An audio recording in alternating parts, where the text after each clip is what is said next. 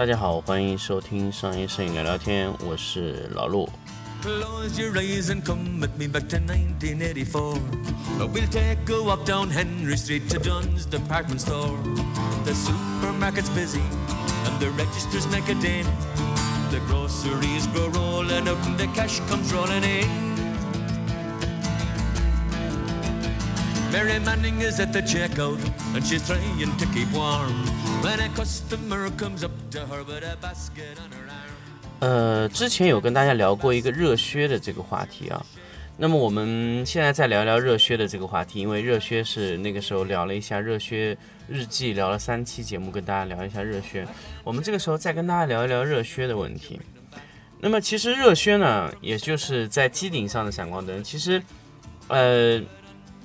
在做热靴这个节目之前啊，其实我们最早玩热靴灯，其实大家都有一个叫离机闪光的功能。也就是说，让相机的闪光灯啊离开相机，那么哪怕只有十个厘米的效果，都会比直接在相机上的拍摄的闪光灯会效果好很多。那么现在我们就来聊一聊热靴，把它离开相机。呃，从英文角度上来说，就叫 off camera flash。那么这是一个专有的名词，在国外有专门定义叫离机闪光。那么为什么我说要让热靴离开相机呢？那么因为如果你的热靴永远在相呃，你的热靴闪光灯永远装在相机上，那么你的投影的方向完全是一致的。当你的热靴的闪光灯已经离开了相机之后呢，那么闪光灯可以得到的效果，它的投影方向就会是非常多的选择。那么大家要知道，呃，灯光一旦离开相机，那么它在拍摄的角度啊，它是非常非常决定你的拍摄物体的整一个效果的。那么呃，有一天有一些朋友问我，就是老陆，你觉得闪光灯的角度、位置、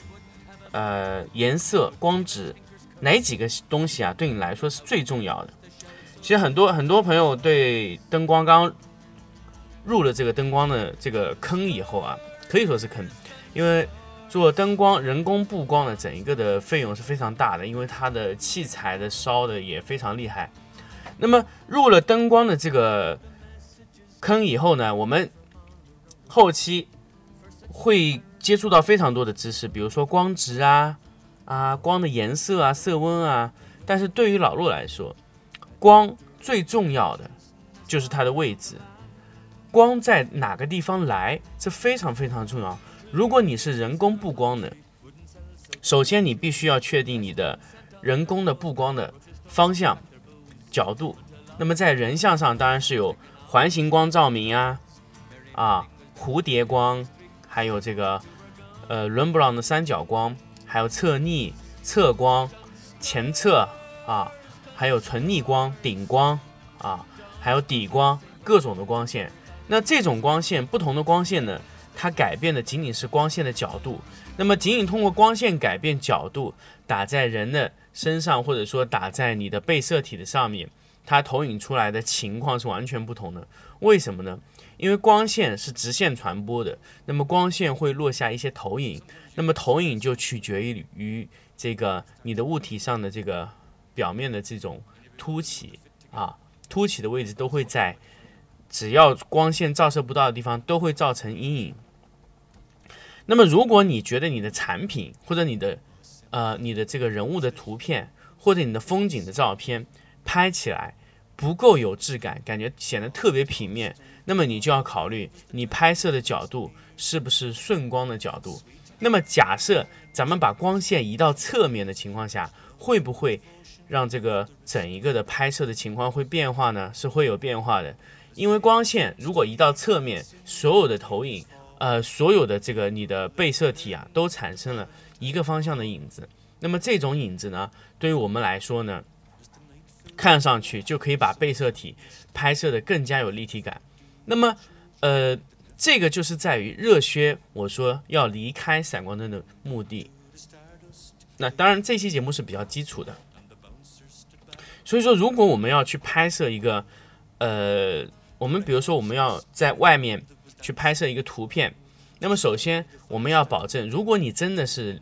呃热靴的机顶闪光灯，那么你就尽量要让你的相机和灯光不要永远保持在一个位置。我们不一定是必须要用无线引闪器，当然现在无线引闪器的价格也非常便宜啊。那么甚至佳能有离机的 TTL 的闪光灯啊啊离离机的 TTL 的线可以把你的闪光灯离开相机，可能就是十五厘米。那么这样也比它装在机子上更好。所以热靴是必须要离开相机的。那么现在很多的呃初学者的闪光灯的用户啊，他喜欢把闪光灯直接装在相机机顶使用。那么机顶使用的坏处呢，就是也跟大家说了，你的影子永远都是千篇一律，因为全世界的机顶灯装在那里的效果都是一样的，所以不管你怎么拍，永远感觉是机顶闪光灯拍的，因为机顶闪闪光灯的。光线是往下的，所以它是非常明显明显的一个顺下顺顶光，是偏高一些些的。那么影子永远是在相机的下方，非常非常明显。这个影子呢，看上去是非常不舒服的。哪怕你的呃闪光灯有什么 TTL 啊，什么 ITTL 啊，多种测光啊，都是没有用的。呃，如果你的相机的机顶闪光灯无法离开你的相机，那么你只能通过这个这个。呃，打跳伞，那么跳伞，那么在这个时候呢，很多朋友跟我说，这个机顶灯打跳伞的效果还挺好的。但是那一天呢，我就是在一个影棚培训的时候就说，如果你把你的灯打了跳伞，意义是什么呢？你把你的灯打了跳伞，等于你把你的光光源已经转移到了你的跳伞的顶光位置，也许就是你在。呃，如果你把你的闪光灯打到跳伞，打到天花板上，你得到的就是一个顶光效果的一个大型的柔光箱的一个反射。那么，如果你把你的跳伞打在你的背后，那么你打得到了一个顺光方向上的大大型的柔光箱的效果。所以，其实你是把光源进行了一个转移。那么，光源转移是怎么一回事情呢？我们后期会有节目专门去聊光源转移这个话题。那么，在这里呢，比较。呃，就是希望一些比较初学的机顶闪光灯的用户呢，就尽量不要把你的闪光灯啊永远装在这个像相机顶上。那么有可能我们还会尝试把相机离开闪光灯用一用。所以说这一个是基本的一个呃用热靴闪光灯的非常初学的一个方案。呃，为什么要离开呢？刚才也说了，就是我们把原本不会产生阴影的一些产品或者一些你的被摄体。啊，或者是人物产生一些你想要的阴影方向，因为这些阴影是完全可以得到更为立体的一个效果的。虽然有些阴影的硬度你是不喜欢，但是你那些影子，你可以通过一些改变光质的手段去去改变它的阴影的这个形状，甚至一些光笔的一些调整啊。那么当然，如果你在外外面拍摄一个人物，那么最最好的方法呢，就是咱们把灯啊，呃。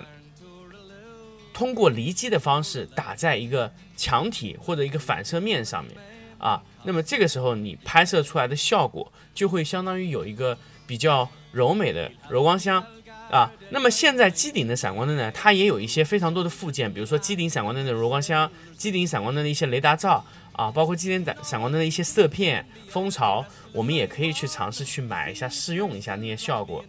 因为它可以让你在一个非常。呃，狭小的环境下，而且是一个非常局促的一个拍摄的环境下，你可以得到一个哎还不错的一个投影方向的一个角度的一个图片，而且你的整一个拍摄图片的质感、立体感、投影的感觉也会非常好。因为如果说是用机顶闪光灯的用户，或者说机顶闪光灯摄影师，大部分拍摄的这个图片啊，都是比较快速反应的。比如说是像记者啊，像这个。呃，婚礼、婚礼跟拍啊，包括一些会议跟拍，这些用户呢，都是用机顶闪光灯的用，呃，大的比较大的群体。但是在这里呢，我还是建议大家，如果你真的是像这类群体用机顶灯啊，那我建议你还是可以尝试去离机，离开你的闪光灯去试用，去去去去拍一些你想要的东西。那么这种离开闪光灯的效果呢？会让你得到一些更为立体、更为投影方向正确的效果的呃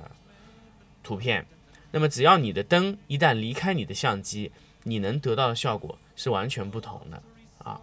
那么，虽然这期节目非常非常基础，是呃，老陆在从来就没有做过这么基础的节目，但是，呃，因为由于看过非常非常多的用户，我还是喜欢，呃，把相相机的闪光灯啊装在这个，呃，相机上使用，所以说还是给大大家做一个普及点。为什么很多用户说，哎，为什么我买闪光灯效果比买不买闪光灯还要不好？这就是原因啊。那么我们这期节目呢，就跟大家分享到这里，我们下期再见。Tell your minister to let me go free. If you don't try to use me, I'll do you no harm. So don't let him lock me in his house down in Cairn, Tooraloo, Tooralay. I'll cripple and maim and cause death and decay, Tooraloo, Tooralay. I'll cripple and maim and cause death and decay.